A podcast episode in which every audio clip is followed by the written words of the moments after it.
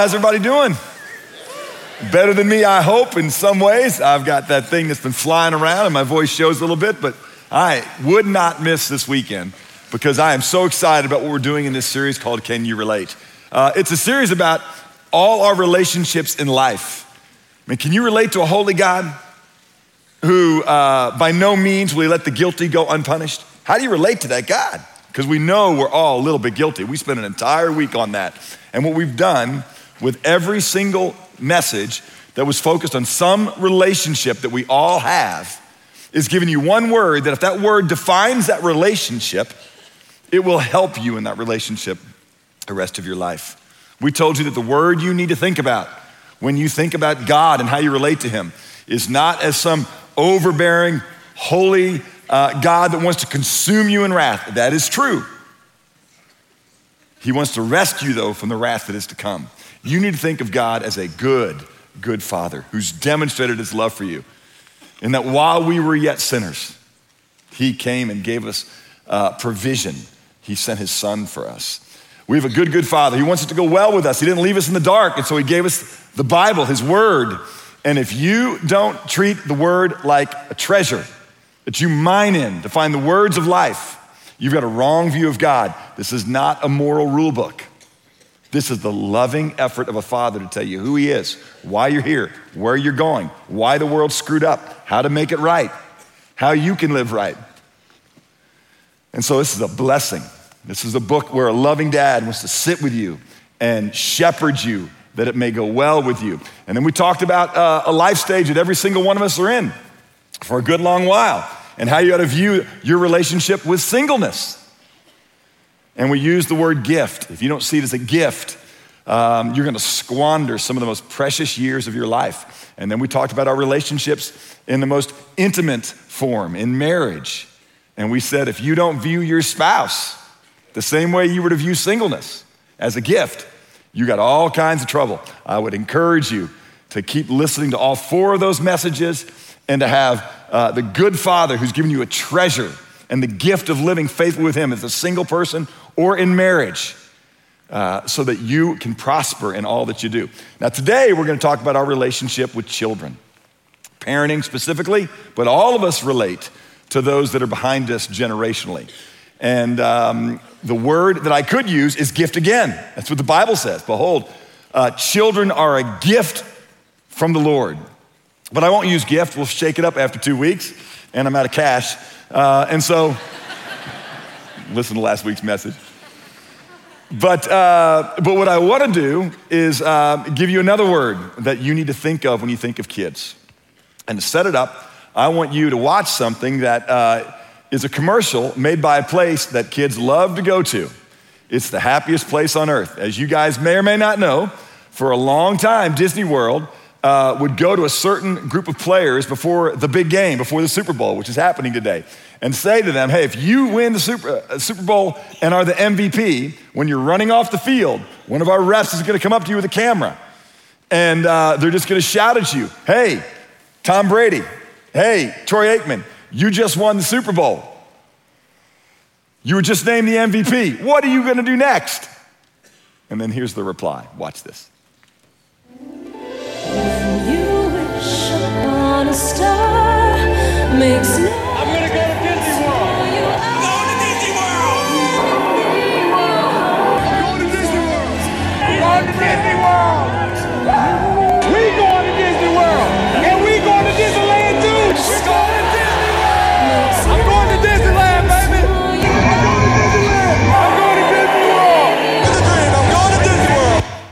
All right, man.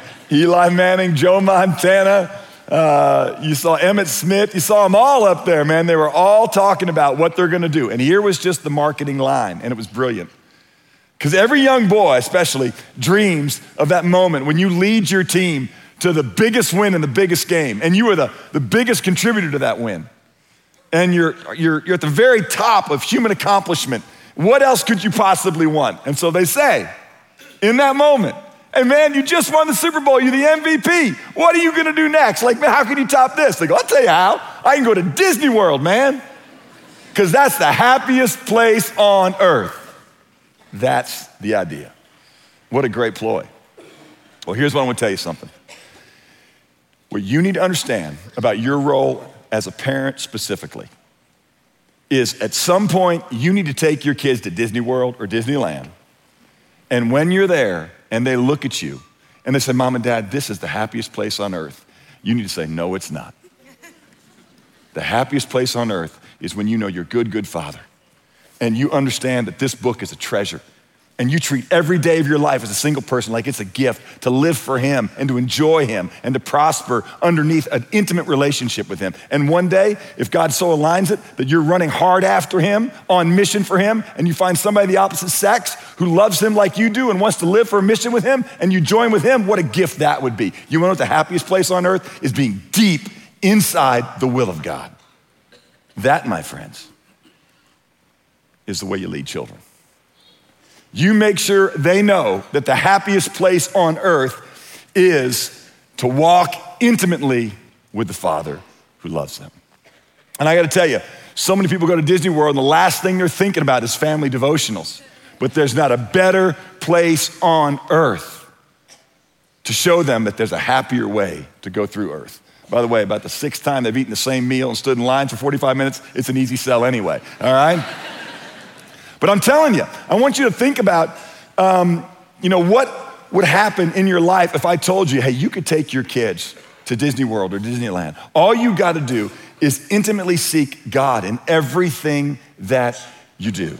And when you blow it, you're still not disqualified. You just got to acknowledge, hey, that right there, that wasn't me taking advantage of my good, good father and his kindness towards me and you just correct it, you acknowledge it, you seek forgiveness, you make amends, and you go forward again. If I told you you lived that way for a week and you could take your family to Disney World, you might go, I'm all in, Todd. I'll be attentive to God's word. I'll do everything I can to uh, honor it and treasure it. I'll treat my spouse as a gift. I'll seek my good, good father. And when I don't and I screw up, I'll just acknowledge it. And you tell me in a week, I'll get to go to the happiest place on earth. And I'll tell you, in a week, you'll be in the happiest place on earth. Now, if you don't believe that, you're going to have a really hard time having a truly successful relationship with your kids. Um, last night, you know, I was here uh, late uh, enjoying D Town, which is one of my favorite weekends of the year. And um, as we were here and having an amazing time and celebrating this event, well, let me just try and rather explain to you some of the energy and excellence that we put into that event. Let me just show it to you. All right? Watch this highlight film that our media team was up all night working on for you. Check this out.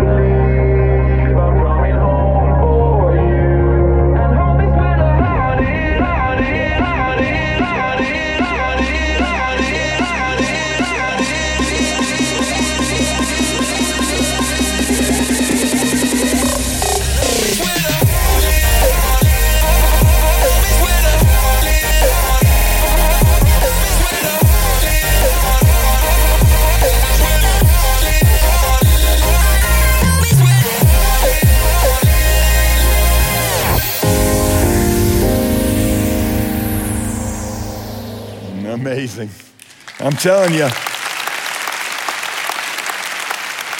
And one of the things I said to the students when I was here with them last night is hey, we're not trying to compete with the world because we don't need to. The world can't compete with the goodness of walking with Jesus.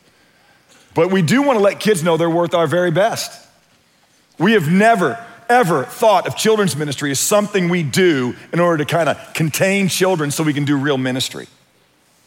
We've always thought kids are worth our very best, and we give them our very best. In fact, it reminds me of a story that um, D.L. Moody, who was a great evangelist, uh, told uh, or was told about him. One time he came home from a, a particular crusade that he was leading, and um, he encountered a friend and said, Hey, how was the night's meeting? How did it go? And he said, Well, I had two and a half conversions. And uh, his buddy looked at him and said, You mean two adults and one child? And Moody responded and said, No, two children and one adult.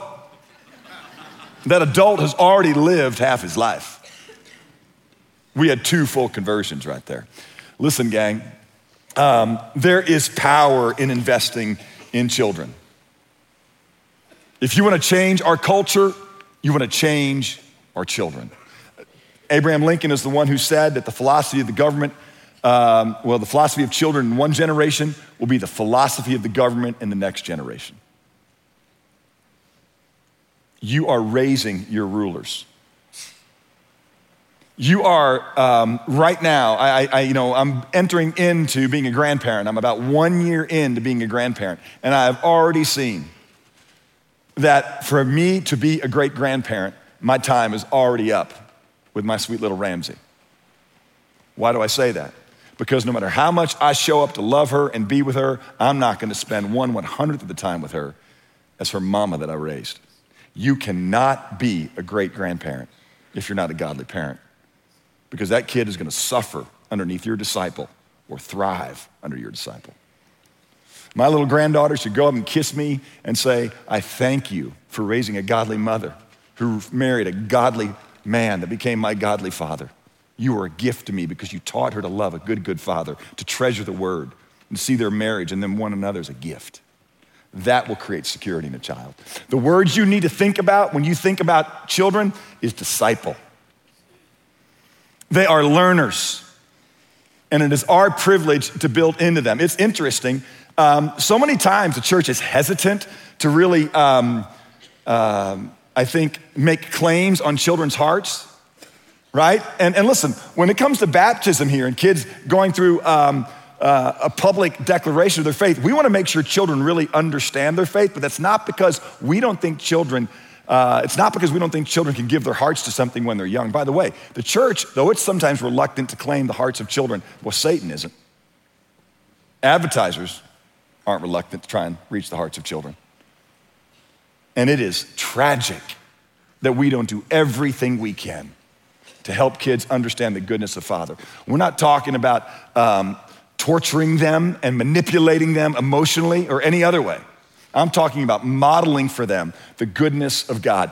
Uh, we were in the middle of all the amazing time we had at, at D-Town this weekend. And my buddy David Peniel, who is uh, you know, part of the leadership, came up to me and said, Todd, you make sure you tell those parents tomorrow that this is just an event. This event, as amazing as it was, is going to be quickly forgotten. And what won't be forgotten is the everyday parent that lives faithfully before them. That will have a hundred times as much of an impact as this event. Too many parents, their strategy is just to farm it on out to the church. That's their plan.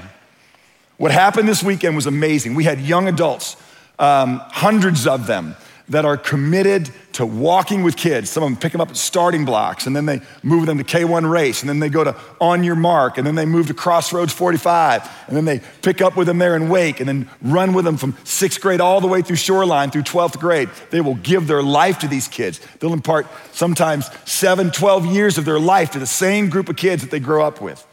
But they are a supplement they are never be a substitute for what God ordained would be the primary place that kids would be loved and encouraged.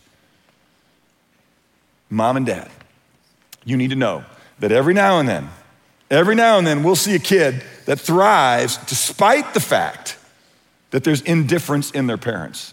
But w- typically, what we see is kids that are halfway in are usually um, kids of halfway in parents. They, um, they, they value their kids' sports more than they very, value their kids' spiritual development. They value their kids' academic success more than they do their attitude about a good, good father.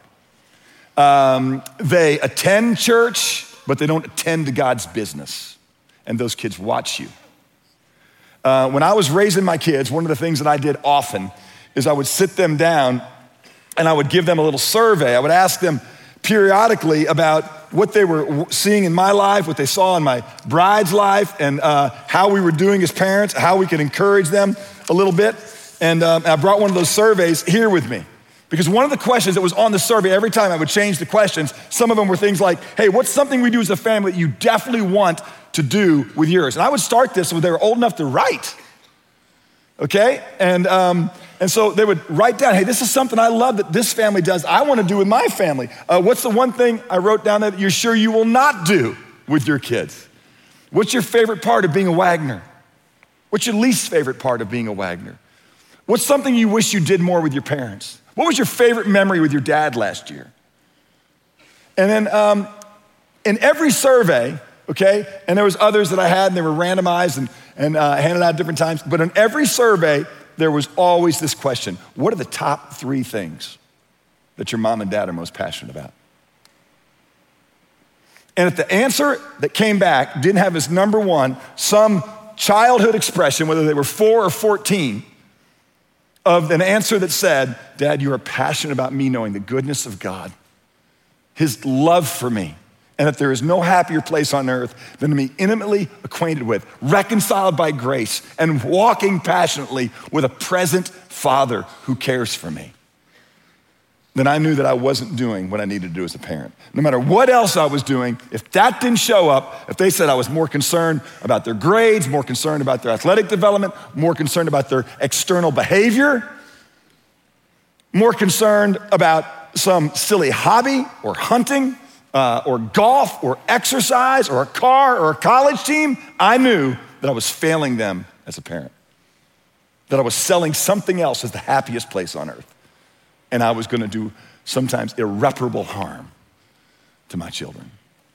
Um, there is no greater gift that you can give your kids. I'll say it now and I'll say it again a little bit later. When people ask me, hey, Ty, what's the number one thing that I can do in order to bless my children? And the answer is passionately pursue Jesus Christ in your own personal life. And if you want to know what the second one is, I would tell you it's passionately pursue your spouse. By the way, you can't do number two well if you don't do number one well. If you want to live a godly heritage, if you want to be a disciple maker, because this is discipleship, it's, it's, it's, so confusing sometimes to think about what discipleship is, but here, here's what I'm going to tell you um, to disciple somebody. Have in your heart what's on the heart of God while you spend time with people you love. Folks, you're not giving just a message to, but you're imparting your very lives as well, as Paul wrote he did to the Thessalonians in 1 Thessalonians chapter 2, verse 8.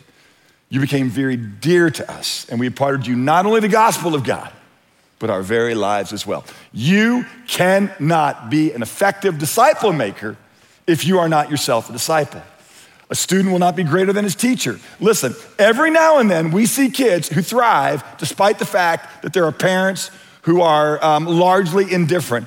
But man, halfway kids are typically in a direct relationship and are raised by halfway parents. You give me two fully devoted followers of Christ for parents, and I like that kid's chances. And I'm not talking about parents who say they love Jesus. I'm not talking about parents who go to church. Don't try and get your kids excited about wake, about shoreline, about on your mark. Don't try and get your kids excited to go to church. You get your kids excited to know the goodness and kindness of Jesus Christ. And you show them and model for them what it's like to be part of a family that is the church. And you invite them into that community. And you show them that here are others that will encourage them in the most important relationship in human life. Um, I'll say it again. You give me a kid with two fully devoted parents, and I like their chances. You are their best hope. It's not something you can substitute out. By the grace of God, you're in a place like this where there is supplements all around you. but you want to be an individual that is on point and ready. Somebody who has a plan. Um, Socrates said this. He said, Could I climb to the highest place in Athens? I would lift up my voice and proclaim, Fellow citizens, why do you turn and scrape every stone to gather wealth? And yet you take so little care of the children to whom you must one day relinquish it all. Spurgeon said it this way, as a great communicator, he said, Don't house the chaff and burn the grain. Don't boil the husk and discard the corn. You make sure you invest in the most important thing. And there is nothing more important than children. They are our hope for the future. We are raising our rulers. If we want to change our culture, we change our children. Investing in them is investing in the future.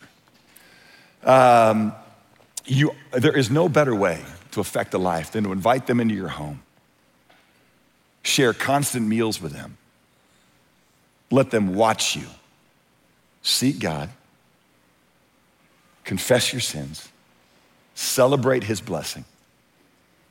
Um, I, I will tell you that when you see, and do it for 18 years, that's what I've been in the middle of. I've been in the middle of with six different kids an 18 year discipleship program. And I have been doing everything I can to just model for them one thing there's a good, good father. And when you walk with him, it is the happiest. That's the word blessed in scripture. It is the happiest place to be. Life isn't perfect. You sometimes get cancer. There's sometimes tragedies that befall you. Uh, your body doesn't develop at the rate that you want. You may not look in a mirror and see what you want to see, but you are fearfully and wonderfully made. God makes no mistakes. You are a gift. Your life is a gift, and God intends to bless you. Walk with Him.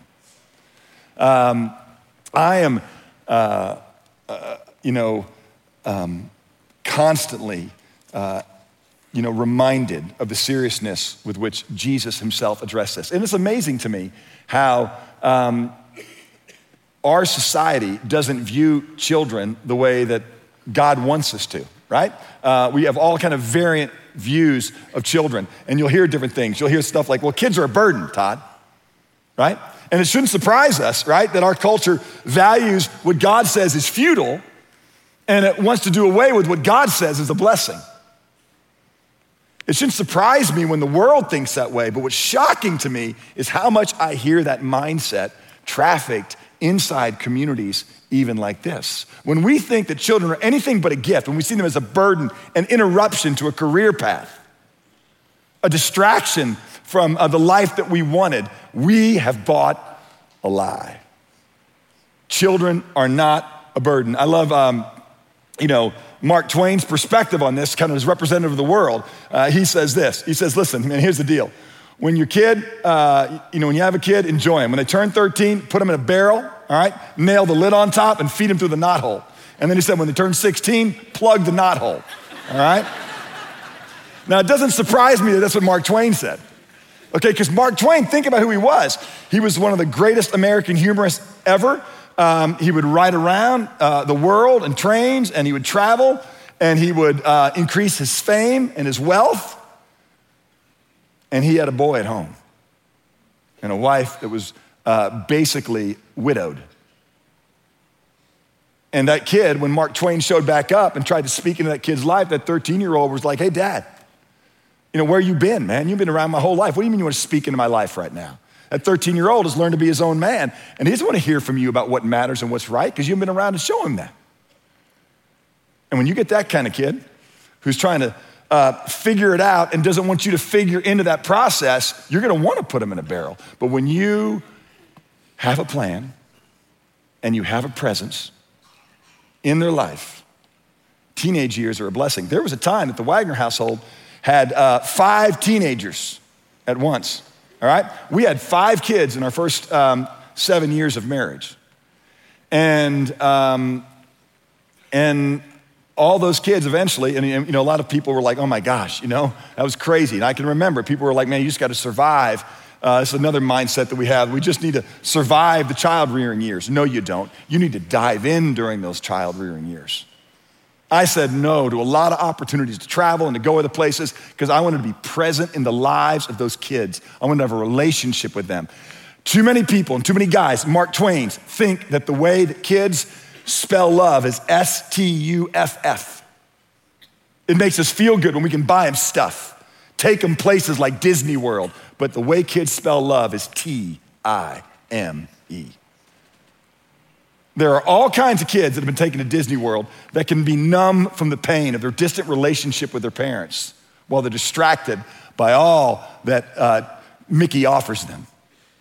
But when they go back home to an absent daddy or a controlling mama who doesn't know how to make that home the happiest place on earth, Disneyland is a bad trade.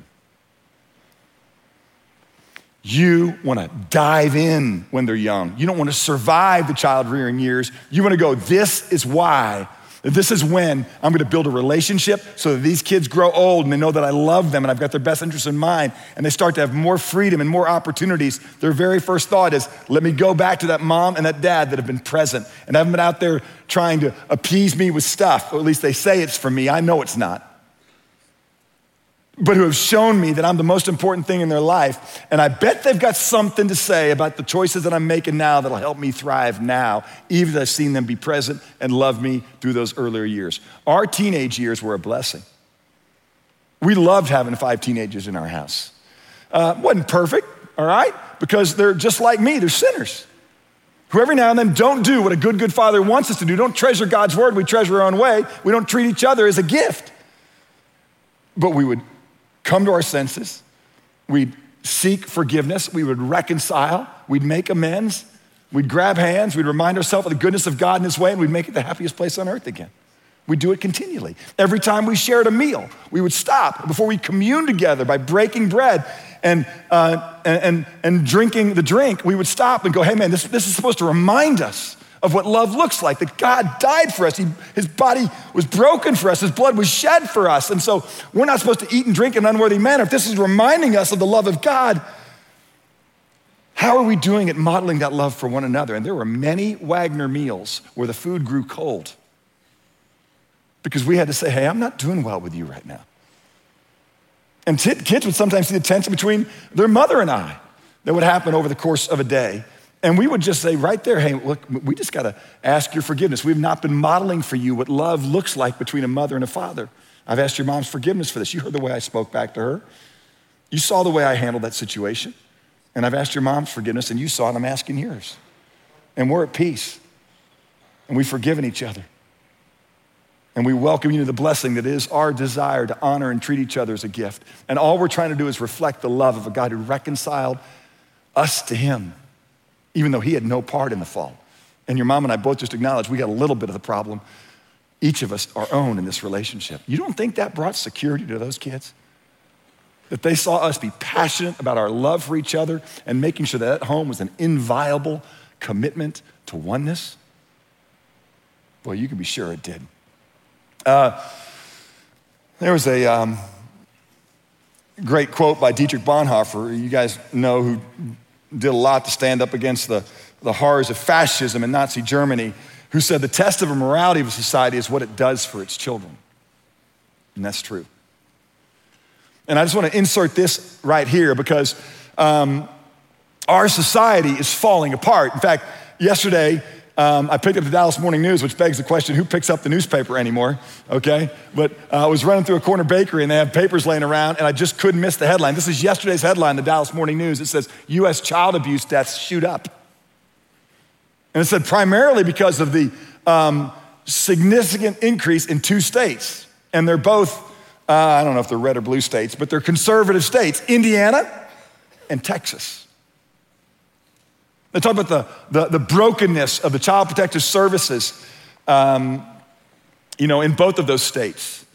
And when you talk to our friends in the CPS here in, in Dallas, they will tell you one of the problems is, is that we don't have the right number of good families to place these children into. And you know that we have said, as a church, our goal is to have more families ready to take foster kids whose homes are no longer fit for them to thrive in and to be blessed in than there are kids um, waiting. Right now, there's more kids waiting for homes than there are homes. We want more homes waiting for those kids than there are kids in that system. Right now, a lot of the kids in Dallas County are shipped out to other counties away from their home. Our goal is to not just want to take those kids, our goal is to be a, a disciple making church that helps people understand the grace of God that went to work in our life so that when CPS takes kids from an abusive home, they would say to that mom and dad as they, as they uh, explain to them why they've lost parental rights, if you want to get your kids back, we can't make you do this, but I'm just going to tell you something. You need to go to Watermark Community Church because they will teach you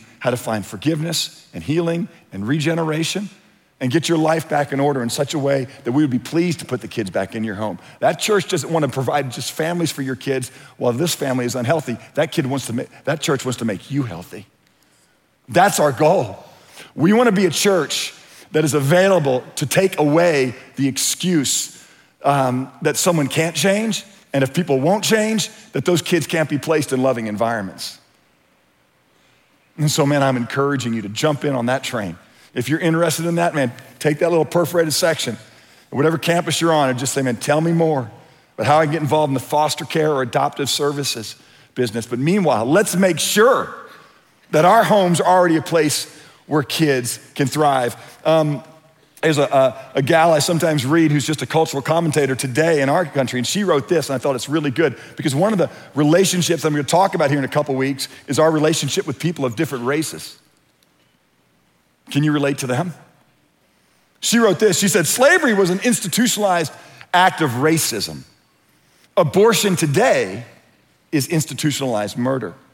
I find it ironic that, that we continue to hear about the guilt of America being its racist past, yet there is little said about the guilt of America for its murderous present.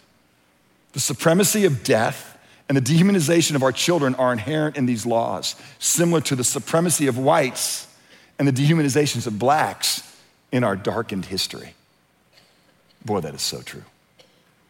That is so true. Gang, there has been institutionalized racism in this country that we have got to own and deal with. And I am so proud of the way that's happening here and in many people who know that uh, we're all God's children. And I'm glad we're tackling that as we should. Meanwhile, there is institutionalized murder that is continually celebrated in this country, and 40% of the abortions that happen in this country happen in households of people who say they attend evangelical churches. Somebody explain that to me. The answer is we have half in parents. And so we have over a million kids who don't even make it into this world one time. Listen, if you've made that abortion decision, we have a ministry here called Someone Cares. We have a ministry here for women. We have a ministry called Forgotten Fathers. We love you. We want to help you deal with that tragic mistake, find the forgiveness and healing that we've all found, and help you start to value God's perspective on life the way He does. But, folks, not only does we care about them in the womb, but we want to care about them all the way to the dorm room.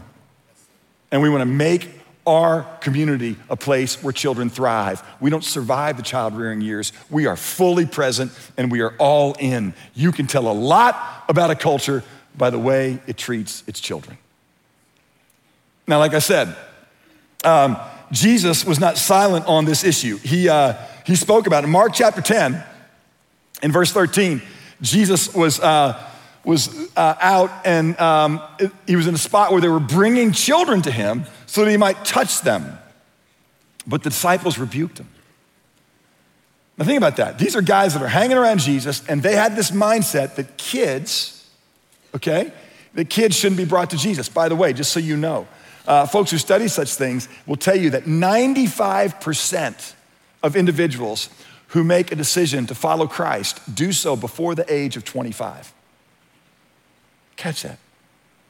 95% of individuals who, um, who abide uh, with Christ made some decision to honor him and to ask him to be their savior. Look, you might say, well, kids can't fully understand what they're doing. Hey, can adult fully understand the ramifications of the imputation of the righteousness of Jesus Christ in their life? It's beyond all of us. But at some point, before they were 25, if those kids uh, don't make a decision, um, it becomes minuscule the moment of converts since them. I love the way we're seeing adult lives change here in our community because we're going after them. But let us not ever do it at the neglect of the children that God gave us. Let me just tell you something Satan isn't waiting until your kids grow up to try and get their heart. TV isn't trying to wait till your kids grow up to get their heart, and neither should you. You don't sell them a bill of goods, you show them the blessed way. You want to say, imitate me as I imitate Christ. You want to say the things you have learned and received and seen in me. Practice these things, and the peace of God will be with you. Uh, it is not shocking to me that there's an epidemic of anxiety and despair and depression in our youth in America today. Why? Because we have an epidemic of parents who don't walk with God. And that's why you see so many kids. And what do we do when our kids struggle? We don't run to Jesus, we run to the doc, a prescription is written, and we just try and stabilize them and we numb them. Uh, rather than deal with the reality, the dysfunction of the world that they live in, and give them the hope of God, we appease ourselves that it's not our problem, that there's something wrong with their wiring. I think we better make sure there's nothing wrong with the home first. This gang is serious business. Jesus says, Don't you hinder the children from coming to me. This is what he said. When Jesus saw this, he was indignant. And he said, Permit the children to come to me. Do not hinder them, for the kingdom of God belongs to such as these. Truly I say to you, whoever does not receive the kingdom of God like a child will not enter it at all. And he took them in his arms, began blessing them and laying his hands on them. I could talk about this all day long, but I just want to say one thing. One way to hinder a child is to not give them something to aspire to or be attracted to. You are hindering a child if you, the primary person who can model for them what the happiest way of life is on earth, is to be indifferent to that relationship, you are hindering that child. And it happens way too often right here. And so we are committed to helping you have a mindset of listen, man, I'll never be a good parent if I don't run hard after Jesus. I'll never be a good parent if I don't love my spouse like they're a gift. And I want my kids to know I could take them to Disneyland. And that wouldn't be the happiest place on earth if we don't abide with our King. Um, one of my favorite American poets is a guy named Edgar Guest. And uh, he wrote a poem uh, called I'd Rather See a Sermon. I used to have it memorized. It, it goes like this It says, I'd rather see a sermon than hear one any day. I'd rather one should walk with me than merely show the way, uh, the eye, than tell the way, rather. The eye's a better pupil and more willing than the ear. Find counsel is confusing, but example is always clear. And the best of all the preachers are the men who live their creeds, for to see good put in action is what everybody needs.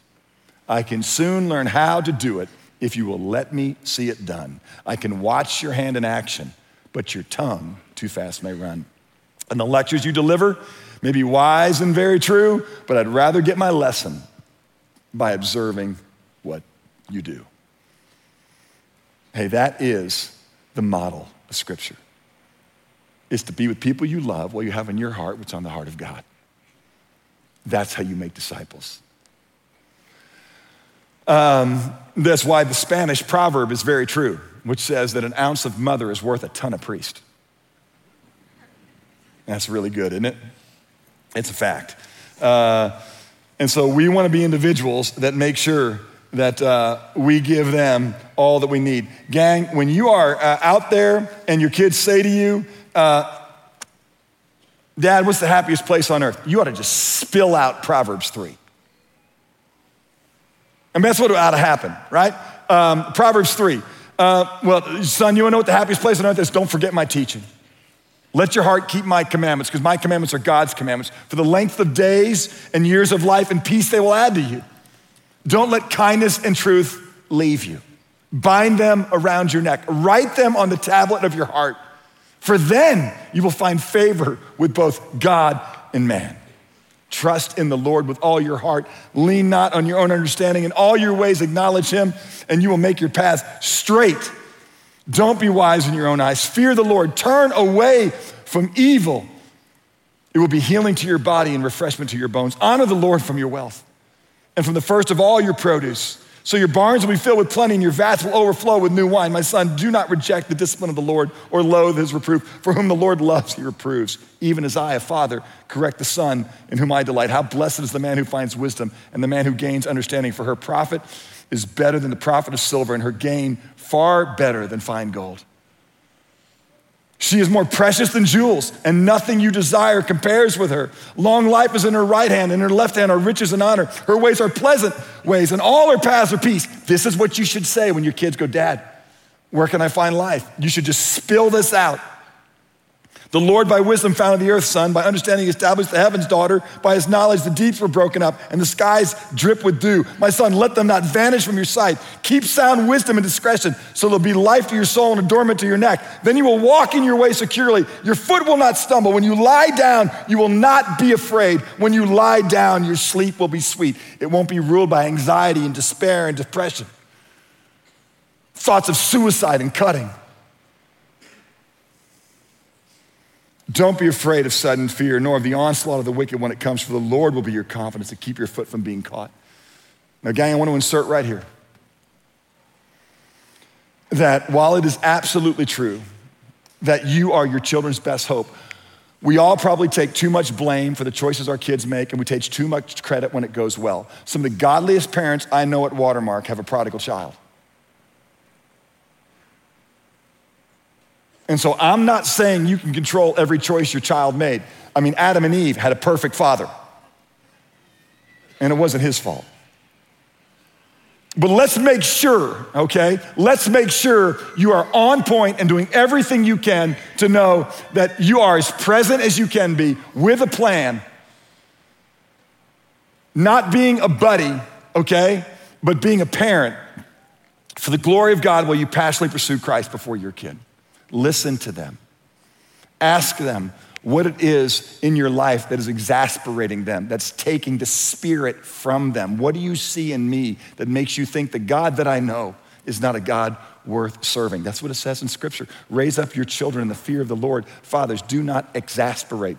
Word is, I like words, right? Exasperate, ex to take from, aspire, okay, to give breath to. Don't take the spirit from your child, Dad. By saying, don't do what I do, do what I say. Don't tell your kids that there's life somewhere and run somewhere else. This, by the way, is how communism was born. You guys know that? Karl Marx was a Jewish boy being raised in Germany by a father he revered and honored and loved. His dad taught him about Judaism, about the God of Abraham, Isaac, and Jacob.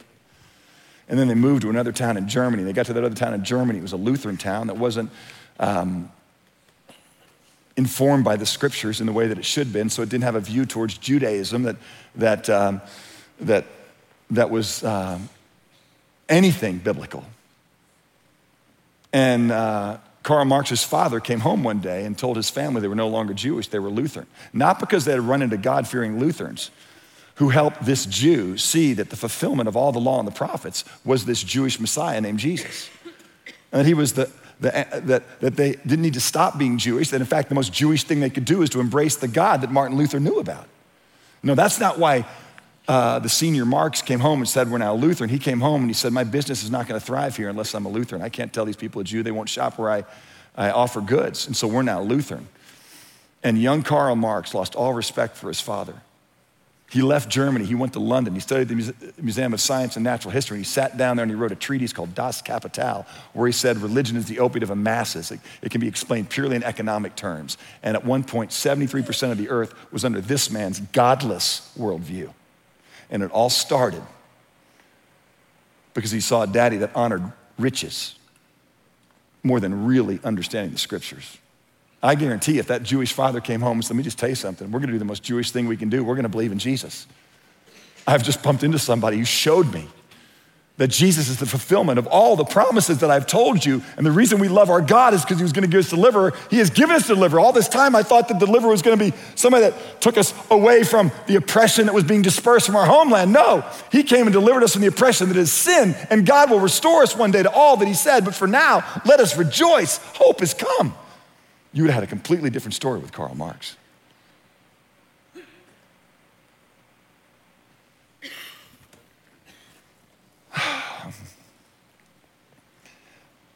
I talk to so many kid, people who um, say that the reason they don't have more kids is because of financial reasons. When I got married, I was making about $11,000 a year before taxes. And um, two years later, we had our first kid In fact, I can remember going to ask uh, my wife's parents if I could have um, their hand in marriage. And the job that I was in, making about 11, 12 grand a year, I was leaving. And so, you know, the guy said, Well, Todd, how are you going to provide for your daughter? I just said, Well, I'm going to continue to work hard and I'm confident that God will provide. It reminds me of the joke of a guy who went to a, uh, ask for hands. This didn't happen to me, but he could have. You know, a guy wants to ask this, um, this, this guy if he could have his daughter's hands in marriage, and he walks in the room. The guy said, Well, how are you going to provide for my daughter? He goes, I don't know, man. I just am trusting that God's going to provide. He walks out of the room, and the guy uh, meets his wife, and his wife said, Well, how'd it go? He goes, Well, I got some good news and some bad news. He goes, The bad news is the kid doesn't know how to work for a living, and the good news is he thinks I'm God.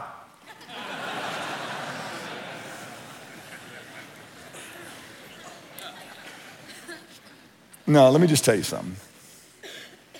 My wife and I didn't ever set out to have, you know, a large family. We both knew we love God and we love kids. We knew that God said children are a gift from the Lord, and we both loved the privilege of giving birth to and shape to eternal humanity made in the image of God.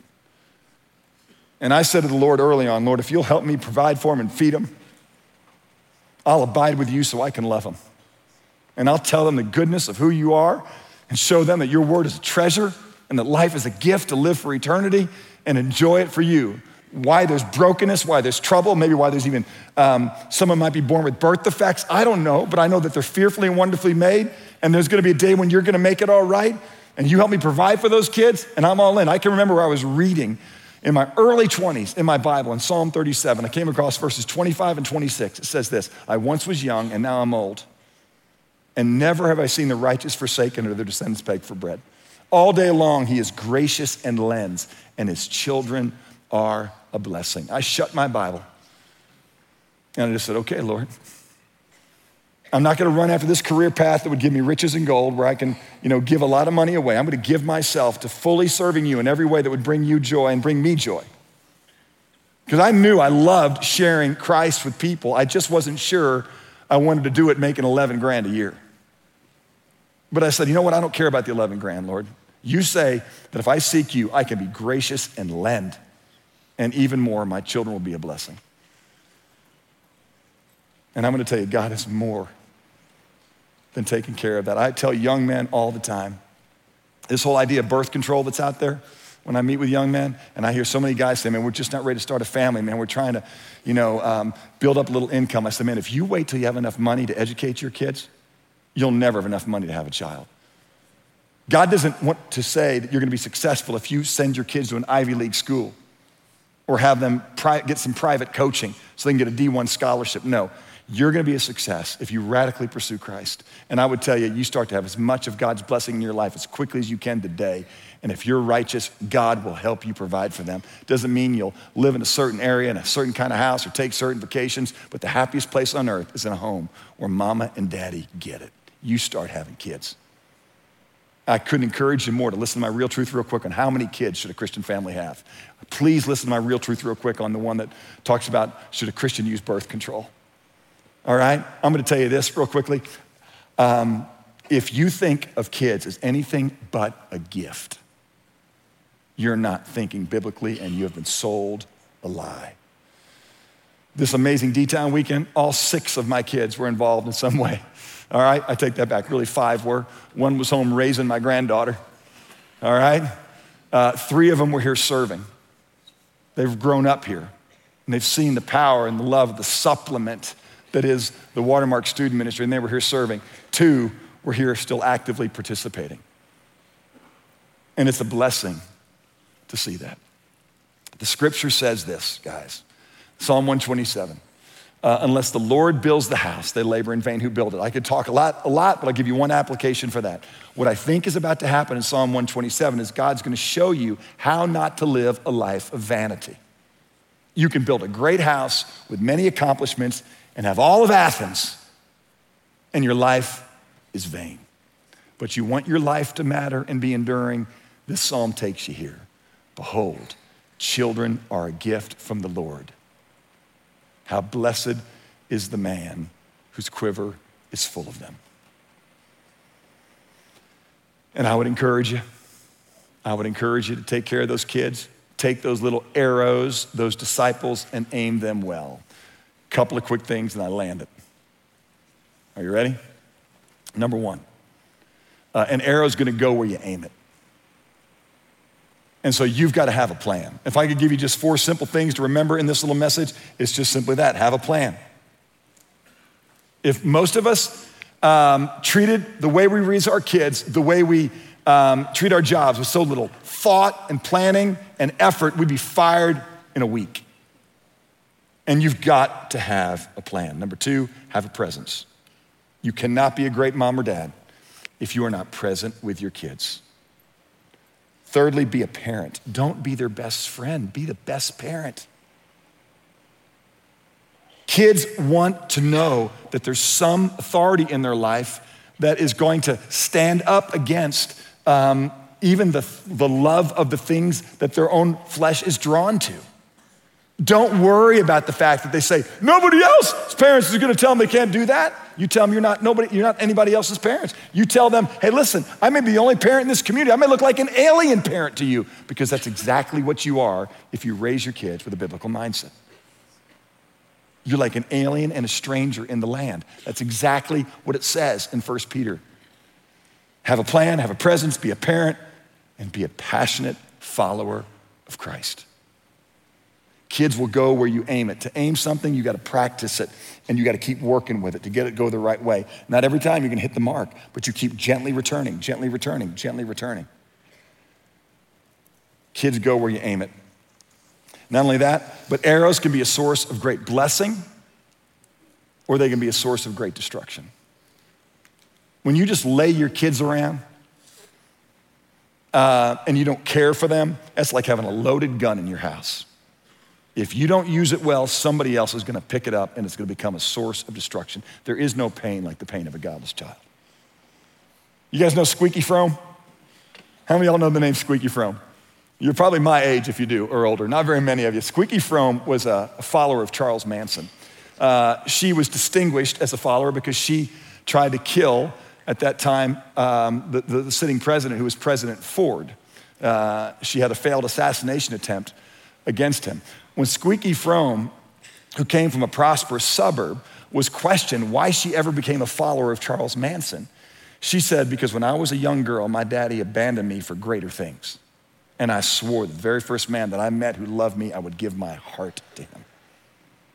Charles Manson, when he was put on the stand and he was asked how he got those kids to follow him, he goes, Are you kidding me? They were your kids. You turned them out.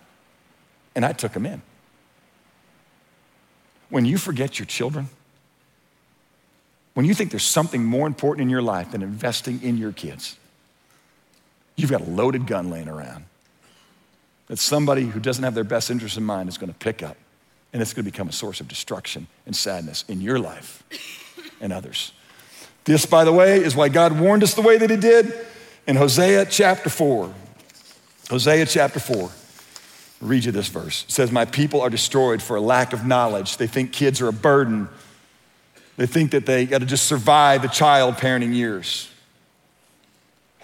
He says, Because you've rejected my knowledge, I will also reject you from being my priest. Since you've forgotten the law of your God, I will also forget your children. You want to know why our country's struggling? Because we're being led right now by a bunch of children that weren't discipled.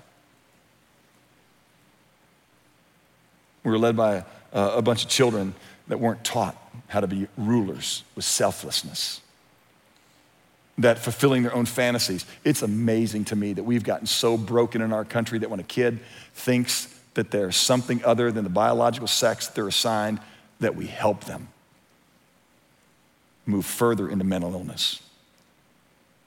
It is amazing to me. And it's just evidence that we have lost all knowledge of the goodness of God. I'm going to read this last story because it's one of my favorites. And um, I can hardly read it. Every time I read it, it almost chokes me up. But it's a good, simple story. And then we're done. It's called What My Father Wore.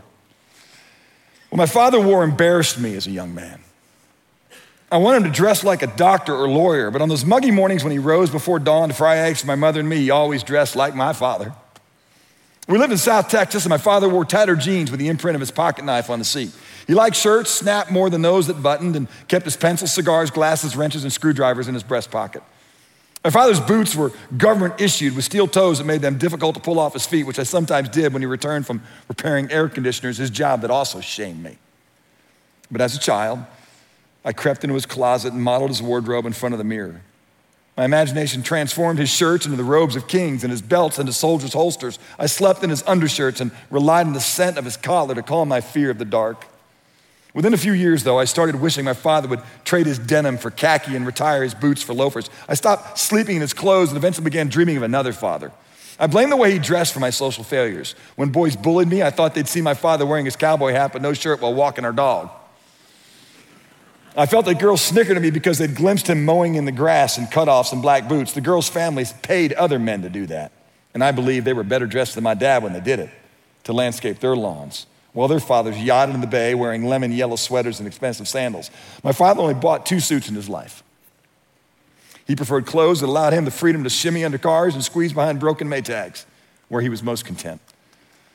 But the day before my parents' 20th anniversary, he and I went to Sears and he tried on suits all afternoon. With each one, he stepped in the mirror, smiled, and nodded, and then asked about the price and reached for another. He probably tried 10 suits before we drove to a discount store and bought one with so much as approaching a fitting, without so much as approaching a fitting room. That night, my mother said she'd never seen a more handsome man. Later, he donned the same suit for my eighth grade, eighth grade awards banquet, and I wished he'd stayed home. After the ceremony, I'd been voted Mr. Citizenship of all things. He lauded my award, my character, while changing into a faded red sweatsuit. He was stepping into the garage to wash a load of laundry when I asked what, even at that age, 14, struck me as cruel and wrong. Why, I asked, don't you dress nice like my friends' fathers? He held me with his sad, shocked eyes and searched for an answer. Then, before he disappeared into the garage and closed the door between us, my father said, Son, I like my clothes. An hour later, my mother stormed in my room, slapped me hard across the face, and called me an ungrateful little twerp, a phrase that echoed in my head until they resumed speaking to me. In time, they forgave me, and as I matured, I realized that girls avoided me not because of my father, but because of his son. I realized that my mother had slapped me because my father could not. And it soon became clear that what he had really said that night was there are things more important than clothes, son. He said he couldn't spend a nickel on himself because there were things that he wanted from me. That night, without another word, my father said, You're my son. And I sacrificed so that you can have things that are better than mine. For my high school graduation, my father arrived in a suit he and my mother had purchased earlier that day. Somehow he seemed taller, more handsome, and imposing. And when he passed the other fathers, they stepped out of his way. It wasn't the suit, of course, but the man. The doctors and the lawyers recognized the confidence in his swagger, the pride in his eyes, and when they approached him, they did so with courtesy and respect. And after we returned home, my father replaced the suit in the flimsy Sears garment bag, and I didn't see it again until his funeral. I don't know what he was wearing when he died, but he was working, so he was in clothes he liked, and that comforts me. My mother thought of burying him in a suit from Sears, but I convinced her otherwise and soon delivered a pair of old jeans, a flannel shirt, and his boots to the funeral home. On the morning of the services, I used his pocket knife to carve another hole in his belt so it wouldn't droop around my waist. Then I took the suit from Sears out of his closet and changed into it. Eventually, I mustered the courage to study myself in the mirror, where, with the exception of the suit, I appeared small and insignificant. Again, as in childhood, the clothes draped over my scrawny frame. My father's scent wafted up, wafted up, and caressed my face, and it failed to console me this time. I was uncertain, not about my father's stature. I'd stopped being an ungrateful twerp years before. No, I was uncertain about myself and my own stature. And I stood there for some time, facing myself in my father's mirror, weeping and trying to imagine, as I will for the rest of my life, if I could ever grow into my dad's clothes. Guys, I love the statement that fathers are a mirror that young men use to dress themselves. There's a proverb that says, um, raise up a child in the way he should go. Dress him right. And when he is old, he will put those clothes back on. What are your father's clothes? Are you putting them on? Father, I pray that we would disciple our children. I pray we take seriously the call to see children as a gift. That we would quit hiding behind wanting to be able to provide for them. What we really want to do is seek more comfort for ourselves. I pray we'd have kids. I pray we'd be present with those kids. I pray we'd have a plan for those kids. I pray we wouldn't have kids so we could have friends, that we would shepherd them, and that we would be passionate followers of Christ, filled with grace and truth, clothed in humility and honor and righteousness as we abide with you, and that it would comfort our kids, and we would make our homes the happiest place on earth because we walk with you. We love you. I pray we'd follow you in Jesus' name. Amen.